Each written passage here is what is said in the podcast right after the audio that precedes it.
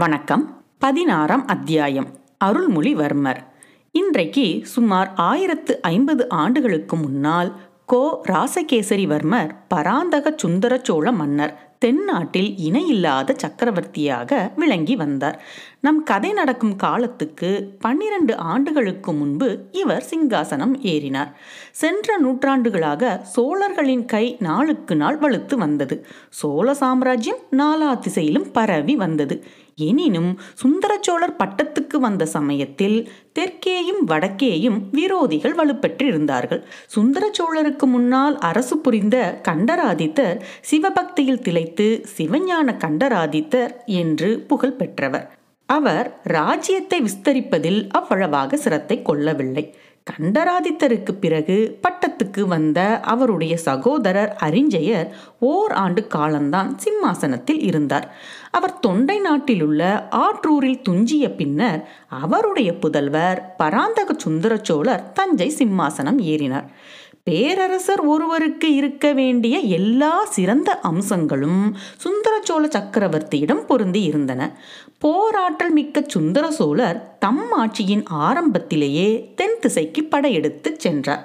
சேவூர் என்னும் இடத்தில் சோழ சைனியத்துக்கும் பாண்டிய சைனியத்துக்கும் பெரும் போர் நடைபெற்றது. அச்சமயம் மதுரை மன்னனாயிருந்த வீரபாண்டியனுக்கு துணை செய்வதற்காக சிங்கள நாட்டு அரசன் மகிந்தன் ஒரு பெரிய சேனையை அனுப்பி இருந்தான் சோழர்களின் மாபெரும் வீர சைனியம் பாண்டியர்களுடைய சேனையையும் சிங்கள நாட்டு படையையும் சேவூரில் முறியடித்தது. வீரபாண்டியன் படை இழந்து முடி இழந்து துணை இழந்து உயிரை மற்றும் காப்பாற்றிக் கொண்டு போர்க்களத்திலிருந்து ஓடி தப்பித்தான். பாலைநில பகுதியொன்றின் நடுவில் இருந்த மலைக்குகையில் ஒளிந்து கொண்டு காலங்கழிக்கலானான் சேவூர் போரில் ஈழத்து படை அநேகமாக நிர்மூலமாகிவிட்டது.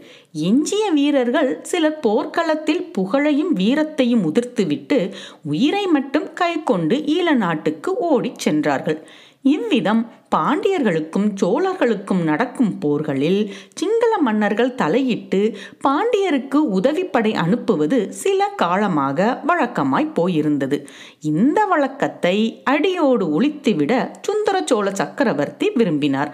ஆகையினால் சோழ சைனியம் ஒன்றை இலங்கைக்கு அனுப்பி சிங்கள மன்னருக்கு புத்தி கற்பிக்க எண்ணினார்.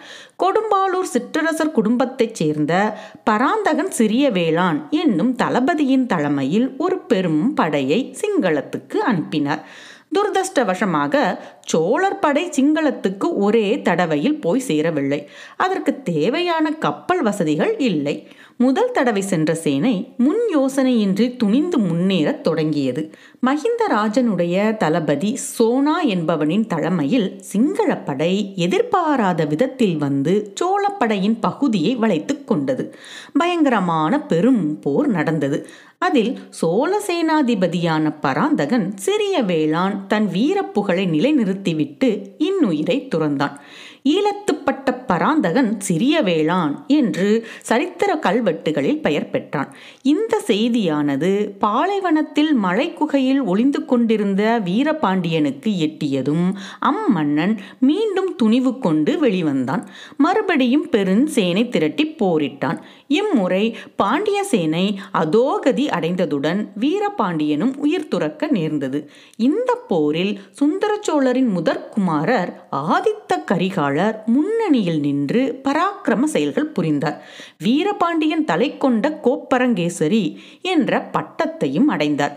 எனினும் சிங்கள மன்னன் மகிந்தனுக்கு ஒரு நல்ல பாடம் கற்பிக்க வேண்டும் என்ற விருப்பம் சுந்தர சோழ சக்கரவர்த்திக்கு மட்டுமல்ல சோழ நாட்டு தளபதிகள் சாமந்தர்கள் சேனா வீரர்கள் எல்லாருடைய மனதிலும் குடிக்கொண்டிருந்தது படையெடுத்துச் செல்ல ஒரு பெரிய சைனியமும் ஆயத்தம் ஆயிற்று. அதற்கு தலைமை வகித்து செல்வது யார் என்னும் கேள்வி எழுந்தது. சுந்தர சோழரின் மூத்த புதல்வர் பட்டத்து இளவரசராகிய ஆதித்த கரிகாலர் அச்சமயம் வடதிசைக்கு சென்றிருந்தார். திருமுனைப்பாடி நாட்டிலும் தொண்டை மண்டலத்திலும் சில நாளாக ஆதிக்கம் செலுத்தி வந்த இரட்டை மண்டல படைகளை அதாவது ராஷ்டிர கூடர்களை முறியடித்து விரட்டிவிட்டு புராதானமான காஞ்சி நகரை தமது வாசத்தளமாக செய்து கொண்டிருந்தார். மேலும் வடதிசையில் படையெடுத்து செல்லுவதற்கு ஆயத்தமும் செய்து கொண்டிருந்தார். இந்நிலைமையில் ஈழமண்டல படைக்கு தலைமை வகித்துச் செல்ல சோழ நாட்டின் மற்ற தளபதிகளுக்குள்ளே பெரும் போட்டி ஏற்பட்டது.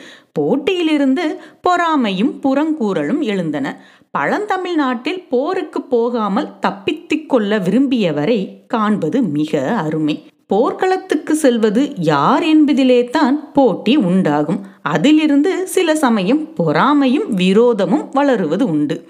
ஈழ நாட்டுக்கு சென்று மகிந்தனை பழிக்கு பழி வாங்கி சோழரின் வீரப்புகழை நிலைநாட்டுவது யார் என்பது பற்றி இச்சமயம் சோழ நாட்டின் தலைவர்களுக்கிடையிலே போட்டி மூண்டது.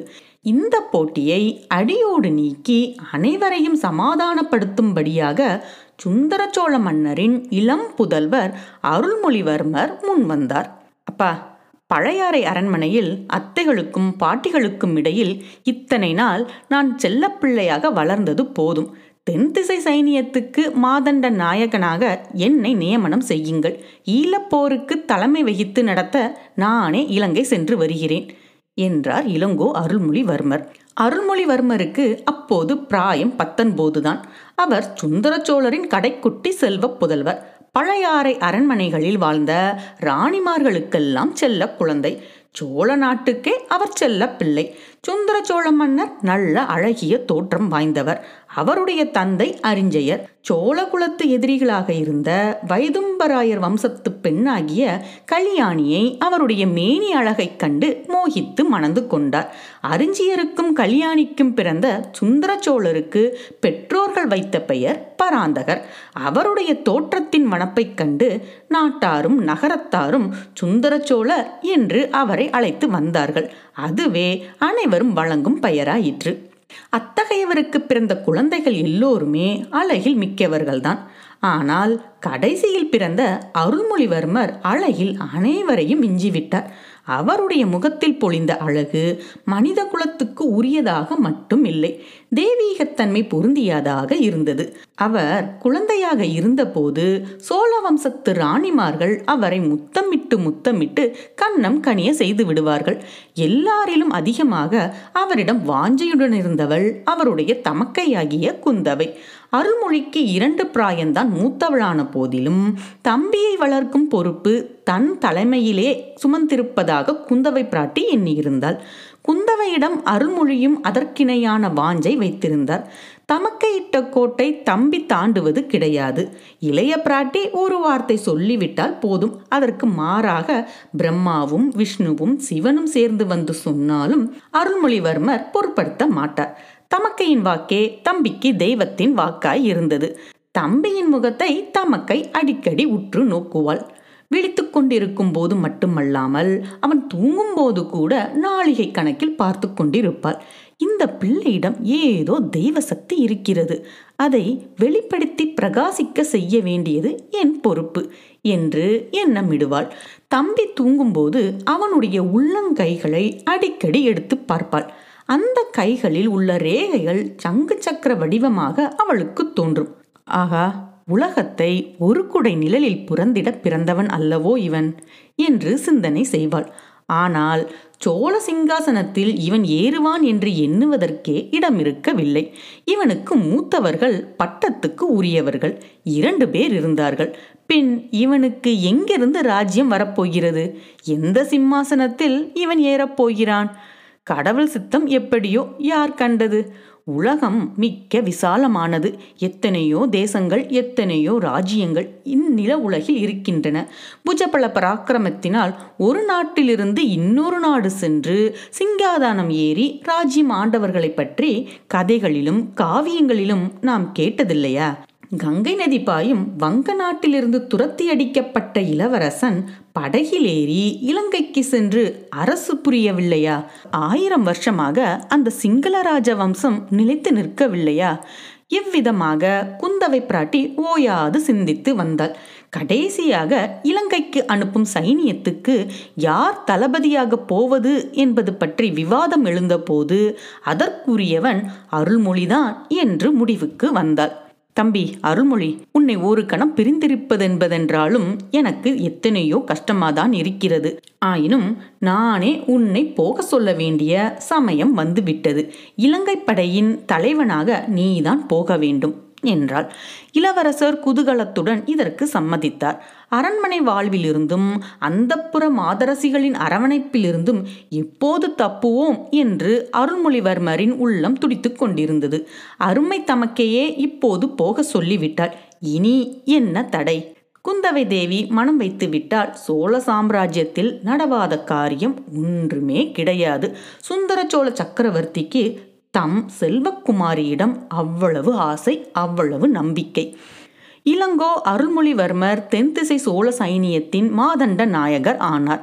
இலங்கைக்கும் போனார். அங்கே படைத்தலைமை வகித்து சில காலம் போர் நடத்தினார். ஆனால் போர் எளிதில் முடிகிறதா இல்லை. அவர் போர் நடத்திய முறைக்கும் மற்றவர்களின் போர் முறைக்கும் வித்தியாசம் இருந்தது. தாய் நாட்டிலிருந்து அவர் வேண்டியபடியெல்லாம் தளவாடங்களும் சாமக்கிரியைகளும் சரியாக வந்து சேரவில்லை. ஆகையால் இடையில் ஒரு தடவை தாய் நாட்டுக்கு வந்திருந்தார். தந்தையிடம் சொல்லி தம் விருப்பத்தின்படி எல்லா ஏற்பாடுகளையும் செய்து கொண்டார். மறுபடியும் ஈழத்துக்கு செல்ல ஆயத்தமானார். அருமை தம்பியை போர்முகத்துக்கு அனுப்புவதற்கு குந்தவை தேவி பழையாறையின் பிரதான மாளிகையில் மங்கள நிகழ்ச்சிகளை ஏற்பாடு செய்திருந்தாள். அருள்மொழித்தேவர் புறப்பட்ட போது அரண்மனை முற்றத்தில் வெற்றி முரசுகள் முழங்கின. சங்குகள் ஆர்ப்பரித்தன. சிறு பறைகள் ஒழித்தன வாழ்த்து கோஷங்கள் வானை அளாவின. சோழ குலத்து தாய்மார்கள் அனைவரும் அரண்மனையின் செல்ல குழந்தைக்கு ஆசி கூறி நெற்றியில் மந்திரித்த திருநீற்றையிட்டு திருஷ்டி கழித்து வழி அனுப்பினார்கள் அரண்மனை வாசலின் முகப்பில் அருள்மொழிவர்மர் வீதி வாசற்படியில் இறங்க வேண்டிய இடத்தில் குந்தவை தேவியின் தோழி பெண்கள் கையில் தீபமேற்றிய தங்கத் தட்டுகளை ஏந்தி கொண்டு நின்றார்கள். தோழி பெண்கள் என்றால் சாமானியப்பட்டவர்களா? தென்னாட்டிலுள்ள புகழ்பெற்ற சிற்றரசர்களின் குடும்பங்களை சேர்ந்தவர்கள் பழையாறை அரண்மனையில் செம்பியன் மாதேவிக்கு பணிவிடை செய்வதையும் குந்தவை பிராட்டிக்கு தோழியாக இருப்பதையும் பிறர்க்கரும் பாக்கியமாக கருதி வந்தவர்கள்தான். அவர்களிலே கொடும்பாளூர் சிறிய வேளாணின் புதல்வி வானதியும் இருந்தாள். இளவரசர் சற்று தூரத்தில் வருவதை பார்த்ததும் அந்த பெண்கள் எல்லோருமே மனக்கிளர்ச்சி அடைந்தார்கள். இளவரசர் அருகில் வந்ததும் கையில் ஏந்திய தட்டுக்களை சுற்றி ஆளந்தி எடுத்தார்கள். அப்போது வானதியின் மேனி முழுதும் திடீரென்று நடுங்கிற்று. கையிலிருந்த தட்டு தவறி கீழே விழுந்து டனார் என்ற சத்தத்தை உண்டாக்கியது. அடடா! இது என்ன அபசகுணம்? என்ற எண்ணம் எல்லாருடைய மனதிலும் உண்டாயிற்று. ஆனால் தட்டு கீழே விழுந்த பிறகும் திரி மட்டும் எரிந்து கொண்டிருப்பதை பார்த்துவிட்டு அனைவரும் நிம்மதி அடைந்தார்கள். இது மிக நல்ல சகுனம் என்றே முதியவர்கள் உறுதி கூறினார்கள்.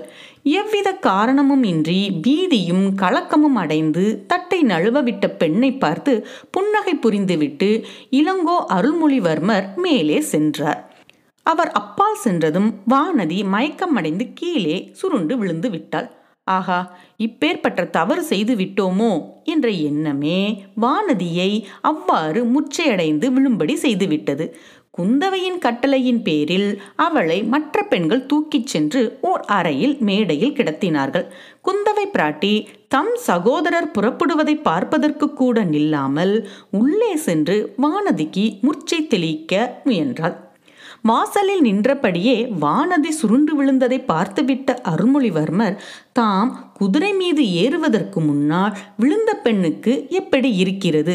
மயக்கம் தெளிந்ததா? என்று விசாரித்து வர ஆள் அனுப்பினார். விசாரிக்க வந்தவனிடம் குந்தவை தேவி இளவரசரை இங்கே சிறிது வந்து பார்த்துவிட்டு போகச் சொல்லு என்று திருப்பி சொல்லி அனுப்பினாள். தமக்கையின் சொல்லை என்றும் தட்டி எறியாத இளவரசர் அவ்விதமே மீண்டும் அரண்மனைக்குள் வந்தார்.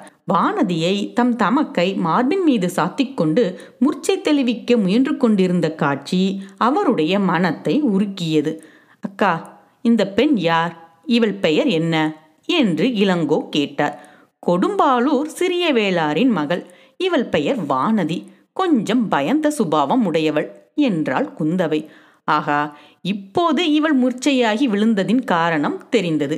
இந்த பெண்ணின் தந்தை தானே இலங்கை சென்று மீண்டும் வராமல் போர்க்களத்தில் மாண்டார். அதை நினைத்து கொண்டால் போலிருக்கிறது என்றார் இளவரசர். இருக்கலாம் ஆனால் இவளை பற்றி நீ கவலைப்பட வேண்டாம். நான் பார்த்து கொள்கிறேன். இலங்கை சென்று விரைவில் வெற்றி வீரனாக திரும்பி வா. அடிக்கடி எனக்கு செய்தி அனுப்பி கொண்டிரு என்றாள் இளைய பிராட்டி. ஆகட்டும் இங்கே ஏதாவது விசேஷம் நிகழ்ந்தாலும் எனக்கு செய்தி அனுப்புங்கள் என்றார் இளங்கோ. இச்சமயத்தில் இளவரசரின் இனிய குரலின் மகிமையினால் தானோ என்னவோ. வானதிக்கு மூர்ச்சை தெளிந்து நினைவு வரத் தொடங்கியது. அவளுடைய கண்கள் முதலில் லேசாக திறந்தன. எதிரில் இளவரசரை பார்த்ததும் கண்கள் அகன்று விரிந்தன. பின்னர் முகமும் மலர்ந்தது. அவளது பவளச் செவ்வாயில் தோன்றிய புன்னகையினால் கன்னங்கள் குளிர்ந்தன உணர்வு வந்ததும் நாணமும் கூட வந்தது. சற்றென்று எழுந்து உட்கார்ந்தாள். பின்னால் திரும்பி பார்த்தால் தன்னை இளைய பிராட்டி தாங்கிக் கொண்டிருப்பதை தெரிந்து கொண்டு வெட்கினாள். நடந்ததெல்லாம் ஒரு கணத்தில் நினைவு வந்தது. அக்கா இந்த மாதிரி செய்து விட்டேனே என்று கண்களில் நீர் மல்க கூறினாள்.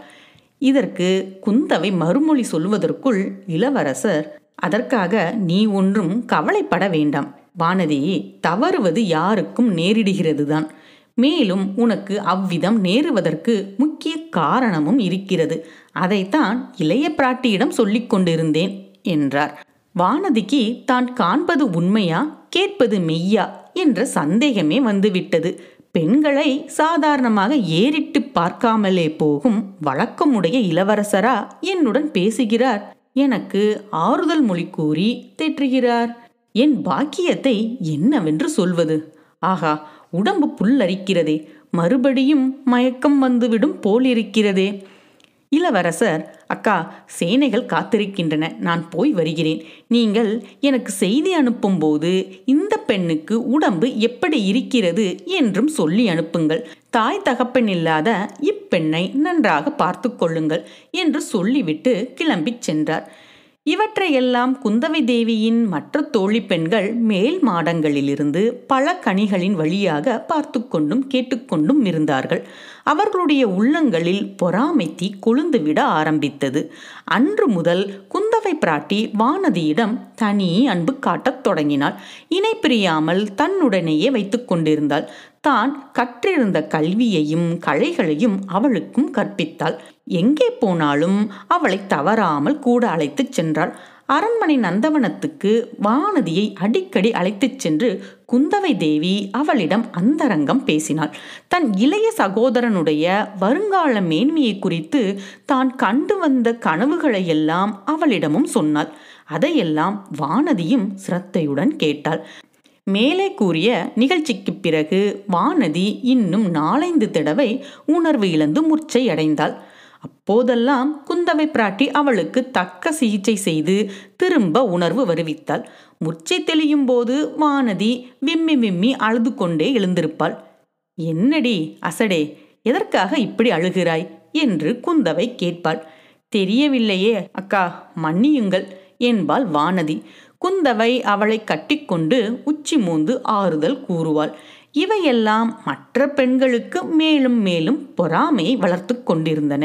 எனவே குந்தவையும் வானதியும் ரதம் ஏறி குடந்தை ஜோதிடரின் வீட்டுக்கு போன பிறகு அப்பெண்கள் மேற்கூறியவாறெல்லாம் பேசிக்கொண்டது இயல்பே அல்லவா? நன்றி.